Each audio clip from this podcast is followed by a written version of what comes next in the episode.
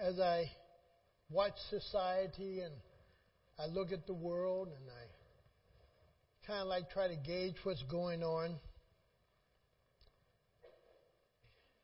And I look at it through the lens maybe of the church or church people that we have lost a certain zeal.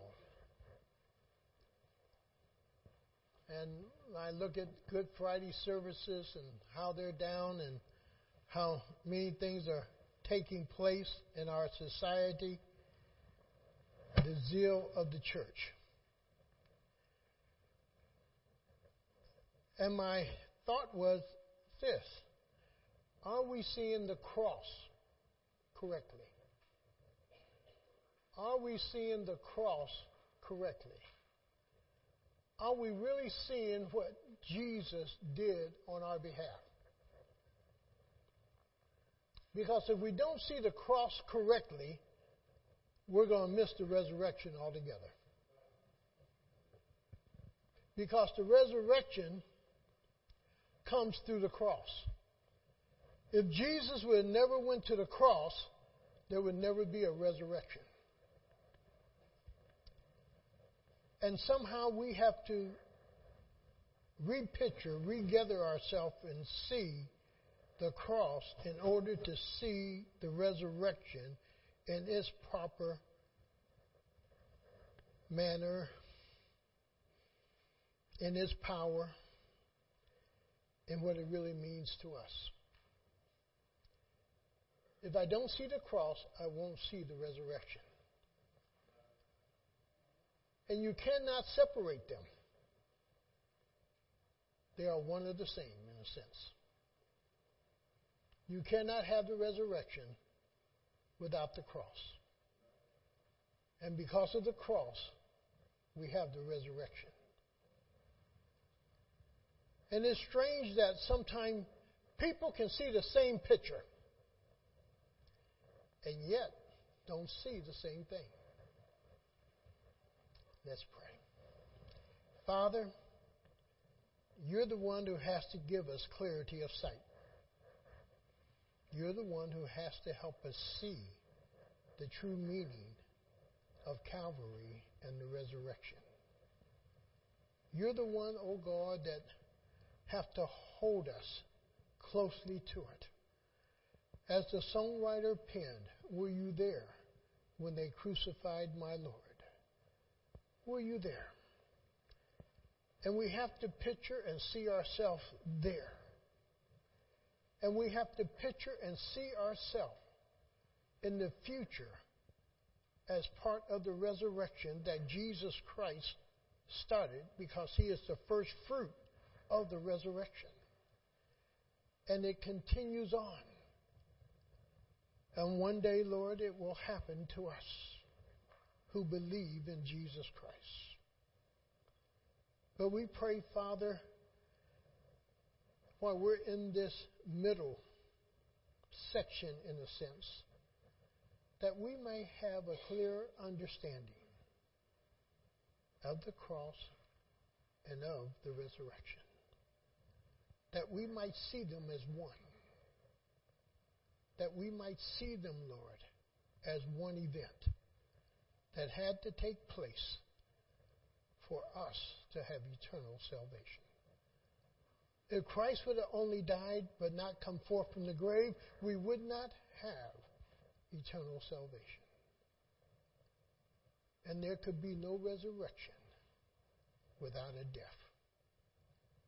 Minister to us. Open our eyes and draw us closer to thee, I pray.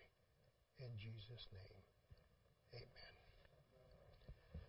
What do you really see?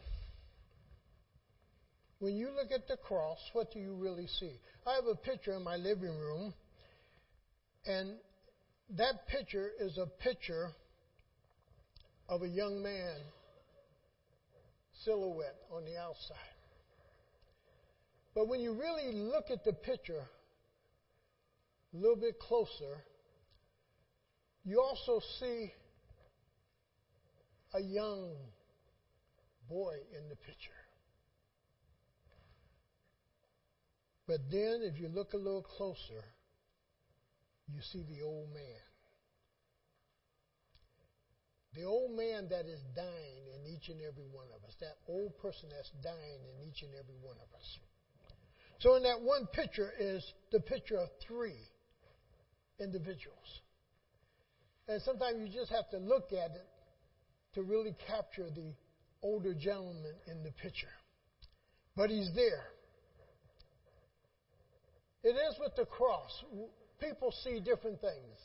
Some people only see a man dying because that was the way in which the Romans uh, punished many individuals by crucifixion, by putting them on a cross. And therefore, Jesus was just an ordinary man dying on the cross like many others. He wasn't Lord of Lords. He wasn't King of Kings. He wasn't the Son of God. He wasn't the Son of Man. He wasn't the only mediator between man and God. It just happened. And somehow we kind of moved to that, even within the church. It just happened. But it has no value, it has no weight. We miss that in Him that He bore our sins on Calvary. We don't really see that sometimes. The cross of Jesus reveals a picture, and many do not see it the same. The resurrection only takes place by the way of the cross, no other way. Remove the cross, remove the crucifixion of Jesus, and there is no resurrection. Only if you can see who is on the cross can you see who is resurrected. Only if you see who's on the cross do you truly see who is resurrected. The one who died for us is the one who rose for us. The one who died for us is the one who lives for us today. If you miss Jesus on the cross, you'll miss him in the resurrection. And it has no meaning. And in our society, even within the church, that is becoming less valued with very little meaning. And we're seeing people just fade away from it. Fade away from it rather than running to it. Now, who was there at the cross? When you get into Matthew 27, you will find that the guards were there that spit and struck him. They are the ones who led him to Calvary. They were there. Simon, who they found along the way when Jesus could no longer carry the cross, and they called Simon or pulled him out of the crowd to carry the cross. He was there. He was there. There was two robbers. One hanging on the left side, one on the right side. And both of them saw a different picture of the one in the middle. That one would ask, Remember me when you enter into your kingdom. And the other never said anything but just get us off this cross two different views, two different pictures of Jesus. Then those who passed by and hurled insults at him. And today people are still hurling insults at Jesus, saying it didn't happen. He didn't feed the 5,000. He, he didn't heal anybody. The insults are still being hurled at him. They were there. Then you had the religious group there, the chief priests, the teachers, the elders. Matthew 27, 41 tells us they were there. Those who should have, in a sense, known better, those who should have really studied, and understood that this was going to, hap- to happen to the Messiah according to Isaiah 53. This was going to have to happen. But yet, religious people missed it, as many religious people today are missing it. They're religious, but they have no deep seated love for Jesus nor his church. They're religious, and they're missing. They're missing. They're missing all that God would have for them. And then the centurion and the guards who were there to guard Jesus. They witnessed the earthquake and all that took place. But then to hear the centurion's remarks surely he was the Son of God. He caught it. He understood it. He couldn't change it because it's God's will that his son would go to the cross. But he caught the picture. And it changed him. Are you catching the picture and it's changing you? Are you really seeing Jesus and he's changing you? Or does it matter at all? The centurion says, Surely he was the Son of God. He's there. He's witnessing what is taking place. Then in Luke 23, verse 27 says, A large number followed. A large number followed. So there's a large number seeing Jesus dying on Calvary. But what is this man dying for? Is he dying because he's a thief? Is he dying because he broke some law? Is he being crucified and punished for denouncing certain things that should not have been denounced of the Roman Empire? What was his real crime? What did he really do? A large crowd followed. Isn't it strange today? When people hear gunfire, a lot of times, they don't run away from it, they run where? They want to see. They want to see. And isn't it amazing how many different stories you hear about what took place? because this person witnessed this and this person witnessed that and this person seen this and this person heard this and this person heard that. And yet, all the different things that are said about that one scene, here is a large number following to witness and to see what's taking place on Calvary. Go to Romans chapter 6. And let's see if we can do some connecting of the dots. Because unless we connect the dots, we're not going to understand it. Romans 6 and verse 23.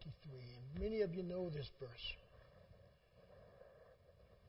Where he says, For the wages of sin is death. For the wages of sin is death. That on the cross, what we see is Jesus Christ paying my debt, not for his sin, but mine. Can you see that? Can you see an innocent man dying in your place? For the songwriter pens and asks the question, Were you there when they crucified my Lord? You were there, even though you were not yet born, you were there. Why? Because Jesus said He dies for all. And you were not yet present, but you're included in the all. that he would die for all, that he would bear the sins of every one of us. He would bear my sin, your sin. He would die for us. And for some people, that means nothing. It's amazing sometimes, I don't care what you do for people, they never really appreciate what you do. And there are people that in life sometimes you'll never forget them. In Vietnam, I had a West Virginia friend that was used to hunting squirrels, and he was a sharpshooter before he ever knew he was a sharpshooter. And Lee was great, and Cruz was great.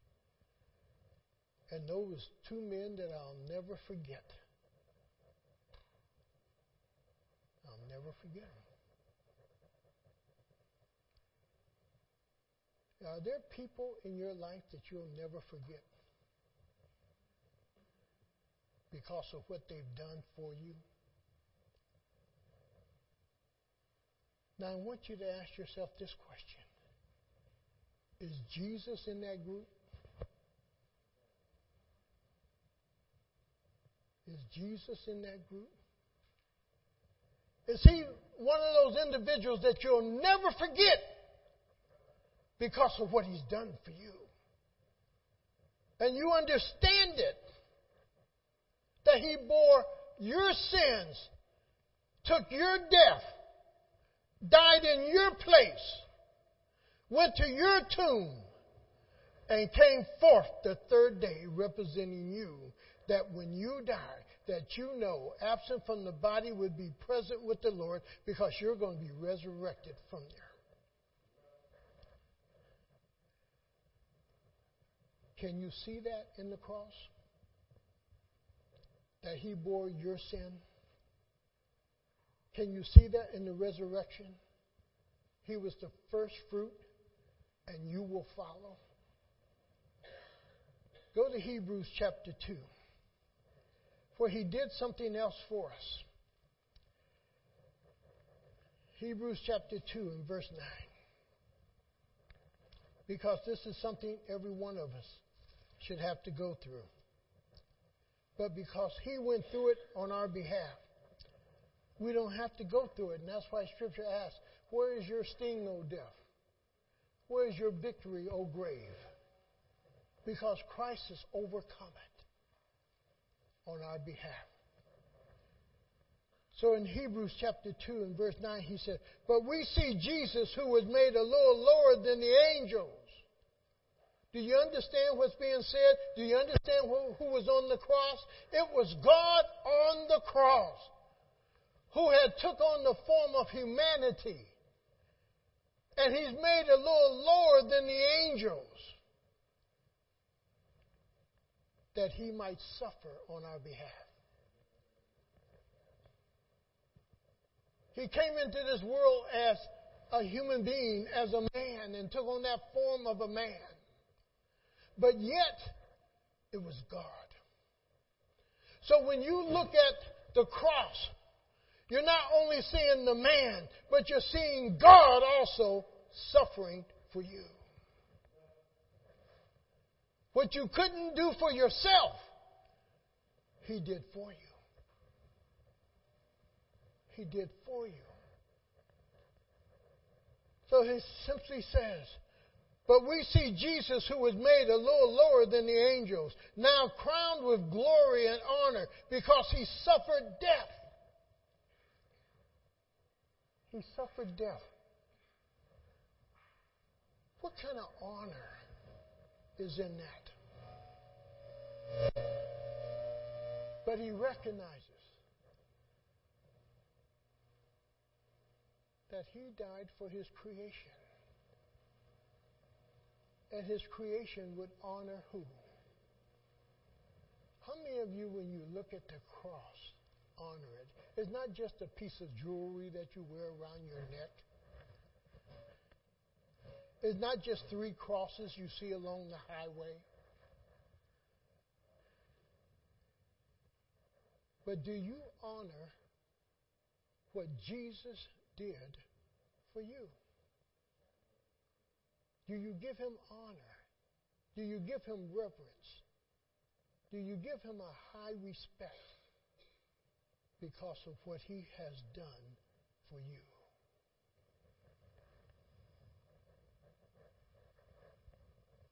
Look at what else he's done.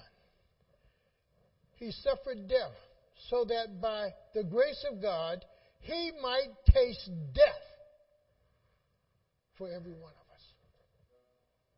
That he might taste death for everyone.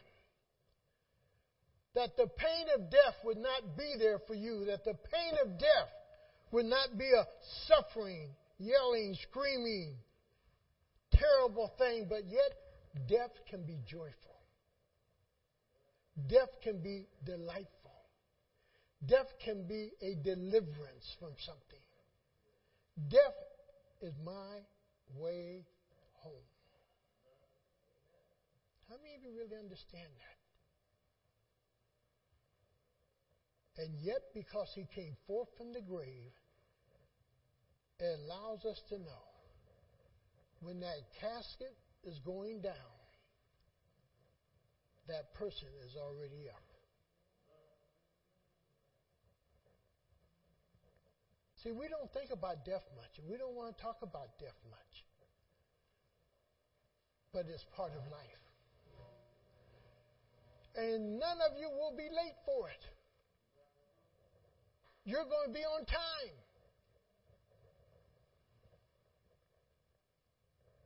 And the question will be Do you know which way you're going? Are you going up or are you going down? The decision has to be made now, not later, but now. So when you see the cross, there's a decision that has to be made. Will you be resurrected unto eternal life or into eternal damnation? And he died that you might be free from sin. You might be free from the penalty of sin. And that's why he says, He tasted death for us.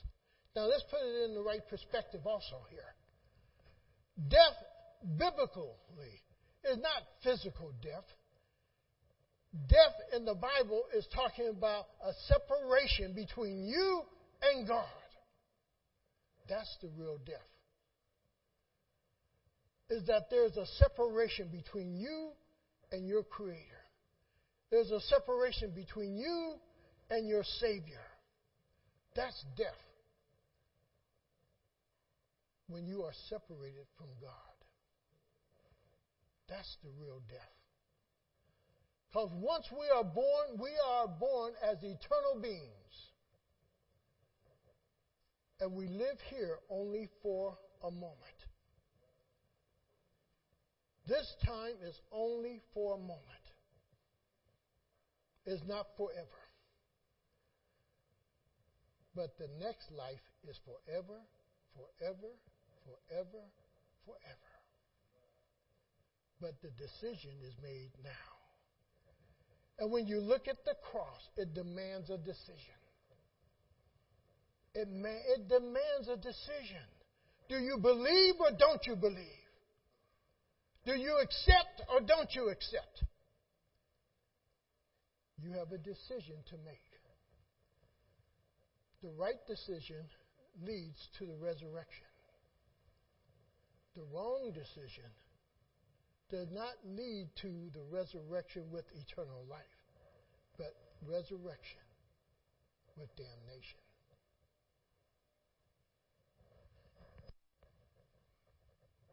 And he says he tasted death for each and every one of us. Run over to 2 Corinthians chapter 5. 2 Corinthians chapter 5.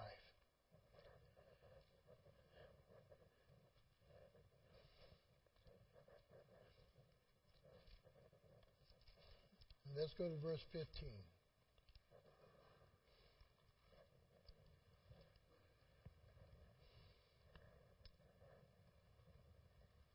And he died for all. Catch that for a moment. What does all mean? All. He died for all humanity. He just didn't die for this group, that group, this group over here, this group. No, he died for us all. For he says in the scriptures, all have sinned. He died for who? For all.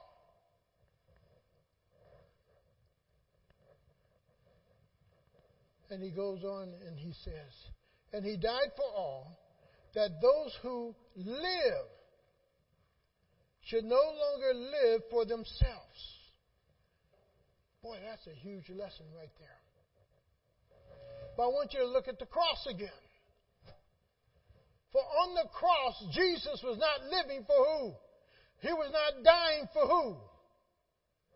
For himself. He lived and he died for us. And therefore, Romans 12 1 says, It's your reasonable service that you should live and die for Christ. Because that's what He's done for you. But you only do that as you really learn how to appreciate another. See, there was 14 of us in my family, 11 boys and 3 girls.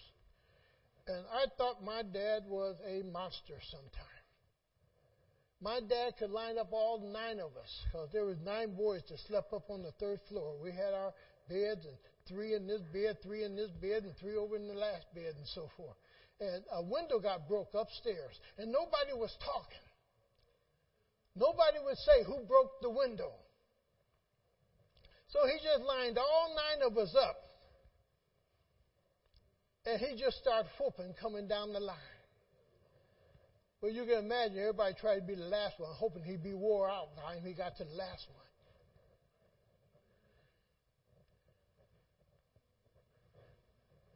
But the point is this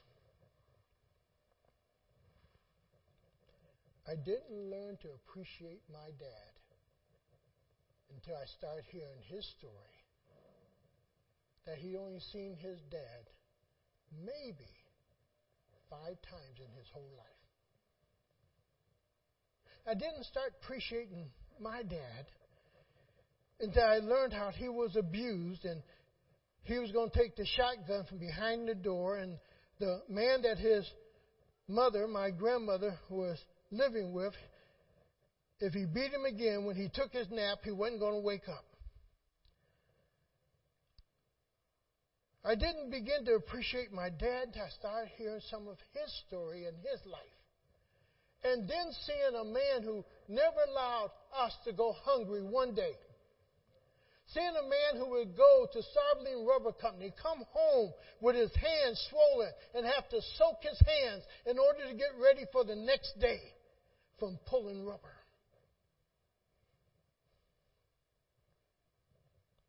Always had a roof over our head. Always had what we needed, but that was his job. That was his job. That's what he was supposed to do. I didn't ask to come here. Didn't understand it that he did it out of love. When you look at that cross, remember Jesus didn't have to do it. But he did it love. And when you really understand that He did it out of love, you will respond in love. But until you really understand that and appreciate what He's done, your response is more out of duty than it is out of love. And anybody will tell you they'd rather be loved because you love them rather than be taken care of out of duty. two different effects. And when you see the cross, you see the love. And when you see the resurrection, it's not because of him that he came forth out of that grave. It was for who? For us. To give us a hope, to give us a certainty that one day we too will be absent from the body, absent from the grave, and with the Lord. And that death is not final, it's only the beginning. It's only the beginning for us in a new life.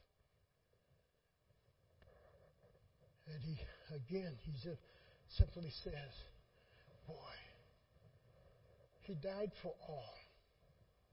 And he died for all that those who live should no longer live for themselves, but for him who died for them and was raised again. Both events were for who? For us. His death and resurrection was for us. But it also teaches us that we no longer live for ourselves. Ask yourself this question Who are you really living for? Do when you go to work, do you go to work for the glory of the Lord? Do you go to work to really shine for Him? Do you go the extra mile for Him at work?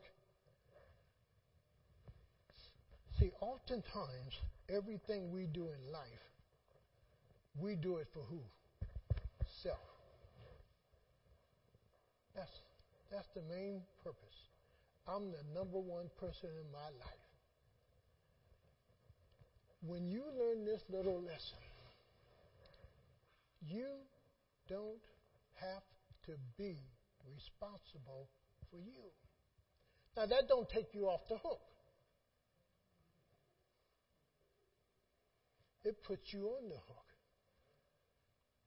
because God is responsible for you and how you act, how you perform, how you live, allow people to see Him in your life. You're not responsible for you, you are responsible for Him and how people picture and see Jesus by how you live. That's why he says that you no longer live for yourself. Now you are living for him. And that's something that you have to learn to do. You have to teach yourself to do. You have to practice it. That is not about me.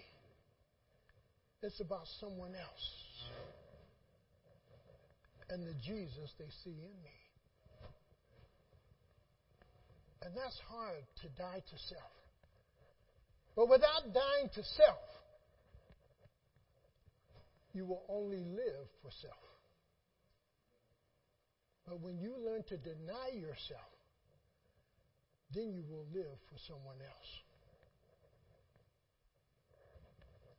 For the Lord Jesus Christ.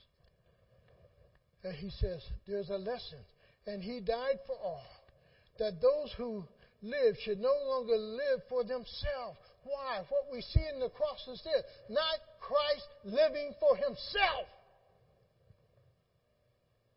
but living for the Father, living for us, dying for us. Let's close out with 1 Peter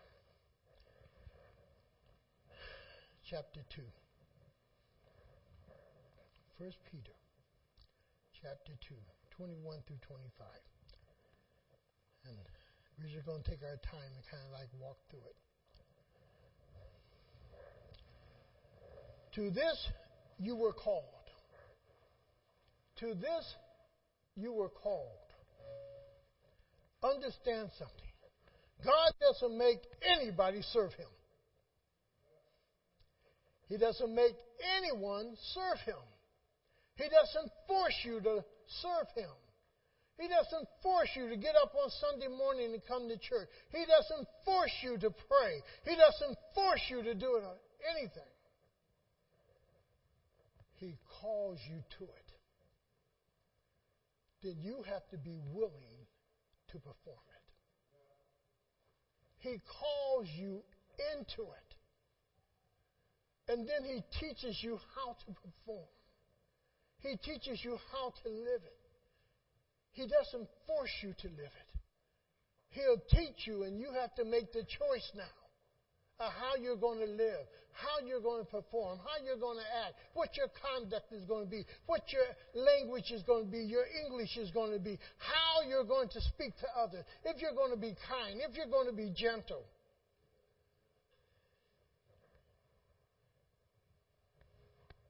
He teaches us. He teaches us. To this you were called. Why? Because Christ suffered for you. Catch it? The reason Pastor Brown conducts himself a certain way is because I'm called. Because you conduct yourself as a godly woman, it's because you're called. Because you conduct yourself as a godly man, you are called. Because you conduct yourself as a godly young person, a young teenager, is because you are called. Because of what he has done. Because of what he has done, then we perform. And he goes on and he says, To this you were called because Christ suffered for you, leaving you an example. He didn't just say do it, he gave you an example of how to live the Christian life. He showed you how to be gentle, to speak with a kind word. He showed you how to be quiet, don't always have to answer, but to be quiet. He showed you how to work with those who are highly educated. He showed you how to work with those who are less educated. He showed you how to work with the rich. He showed you how to work with the poor. He showed you life. And it says he was our example in everything. In everything. He's our example. That you should follow in his steps. Not in Pastor Brown's steps, not in Elder so and so steps, not in Deacon so and so steps. You only got one person to please in this world Jesus Christ. You follow him and him alone. You get into the Word of God and you dig and you learn how to live as Christ would have you to live.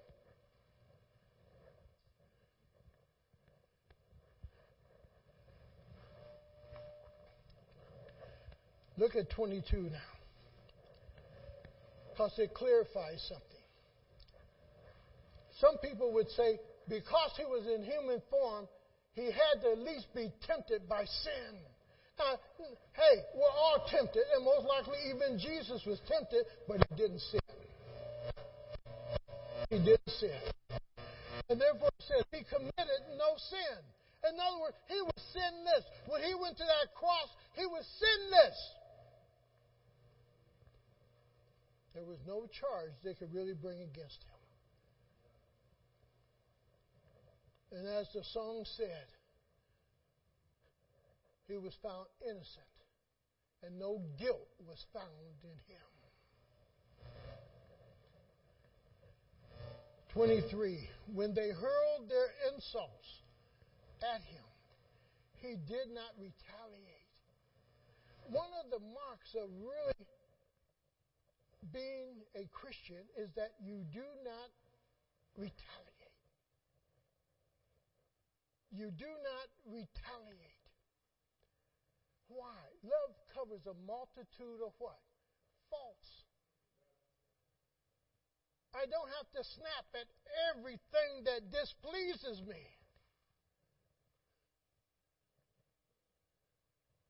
Elaine has 101 excuses to leave me. it's hard to live with me. It's hard for me to live with me sometimes. But she doesn't retaliate.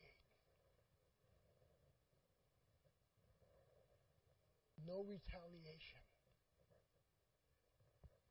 And it said that Jesus did not retaliate. When he suffered, he made no threats. Boy, that's hard to learn, isn't it? But when you look at the cross, all those who are going by making remarks to him on the cross, he made none back. He didn't even yell out to them, I'm innocent, I'm innocent. I shouldn't be here. I shouldn't be suffering for this.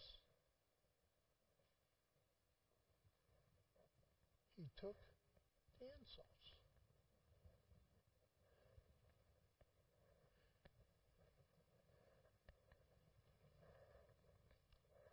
Now, here's what we have to learn how to do. Instead, he entrusted himself to him who judged justly. How many of you trust in God to fight your battles? How many of you trust God to speak up for you? How many of you allow God to be able to step into your situations and make a difference? See, that's a learning tool. That we are able to see Jesus just trusting his Father, even in his time of suffering. He's trusting. When things aren't going right for us in life, do we trust in him? When we see the cross, we'll see that. We'll see that. Did Jesus try to skip the tr- to skip the cross? Yes. Father, if this cup can be removed, will you remove? But not my will, but what? Your will be done. Father, can this cup, can this cup be removed?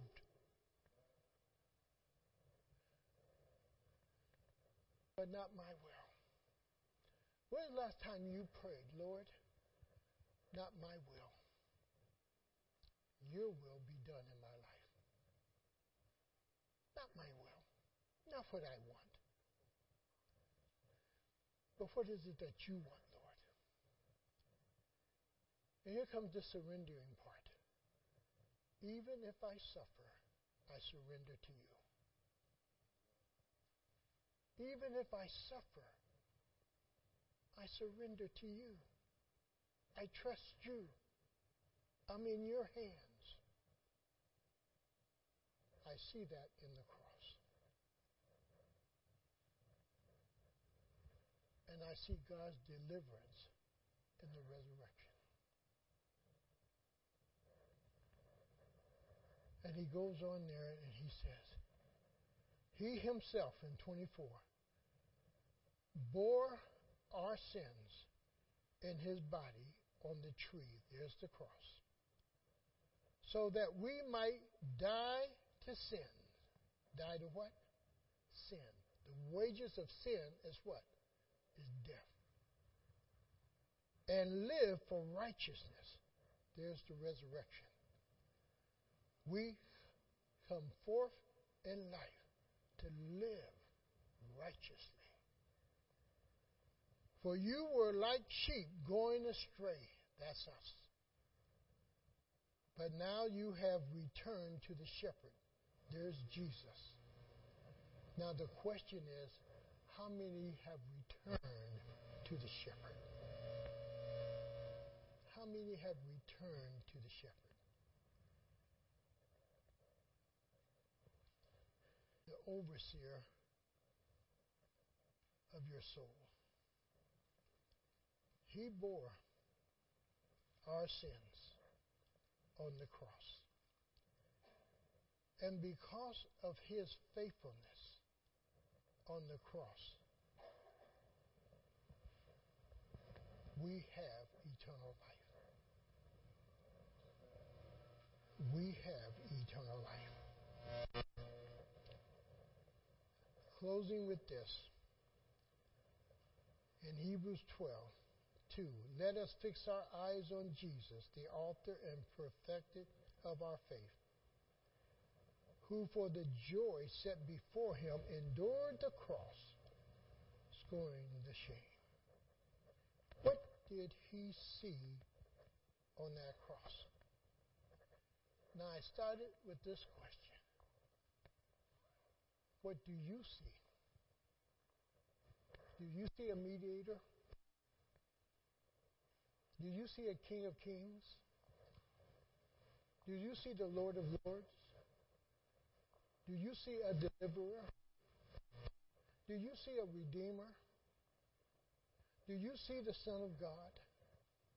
Do you see the Son of Man? Do you see the one who gives life? Now, catch and see what Jesus saw. The scripture in Hebrew says, For the joy he endured the cross. Now, the question is, what is that joy? You're that joy. You're that joy. You're that joy. You're that joy. You're that joy.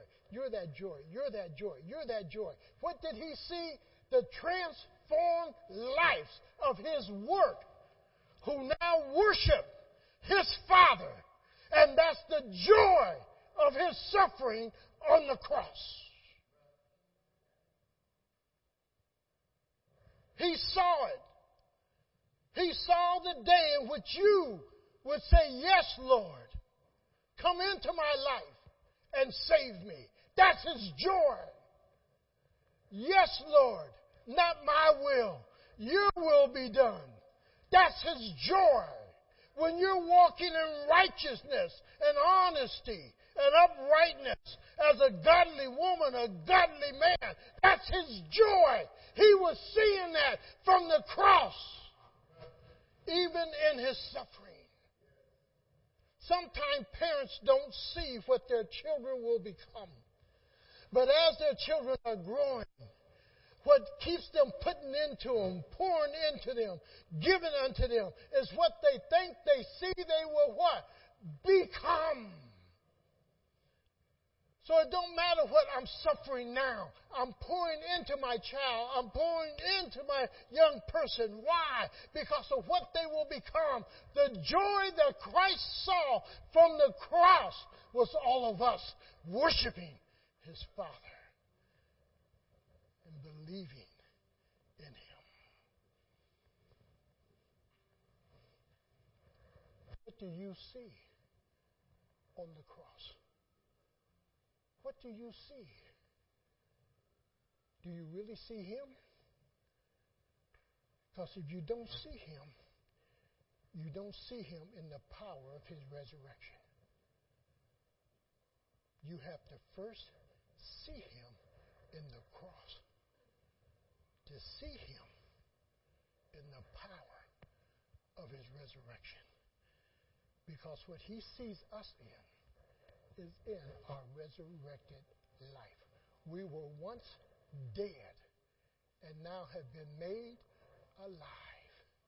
We are resurrected even before we go to the grave. Because once we were dead and now have been made alive, and we're walking in newness of life. And that's his joy.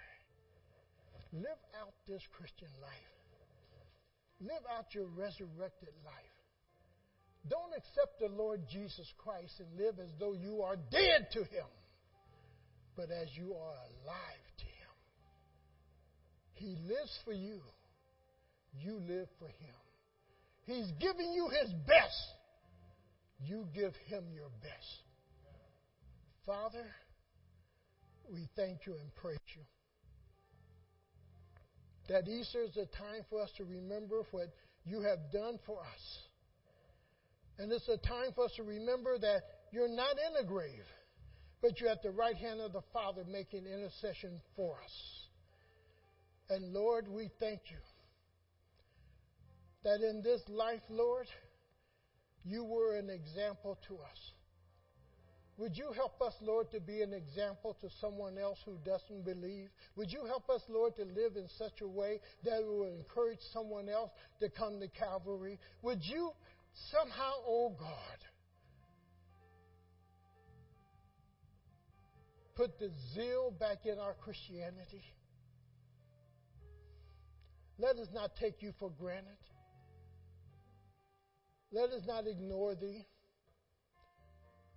But, oh God, help us to embrace all that you are, that we might be all that you desire us to be. For we can be nothing without you. But we can do all things through Christ who strengthens us. Would you minister to us? As Paul says, that we would not be ashamed of the gospel of Christ. For it really is the power of God unto salvation. I have not been purchased with gold and silver and precious stone. But we've been purchased, we've been bought with the precious blood of Jesus Christ. Help us to appreciate that. Help us to live in such a way that shows value and richness to the one who has died for us and the one who rose for us. And we'll give you praise and we'll give you all the glory. In Jesus' name.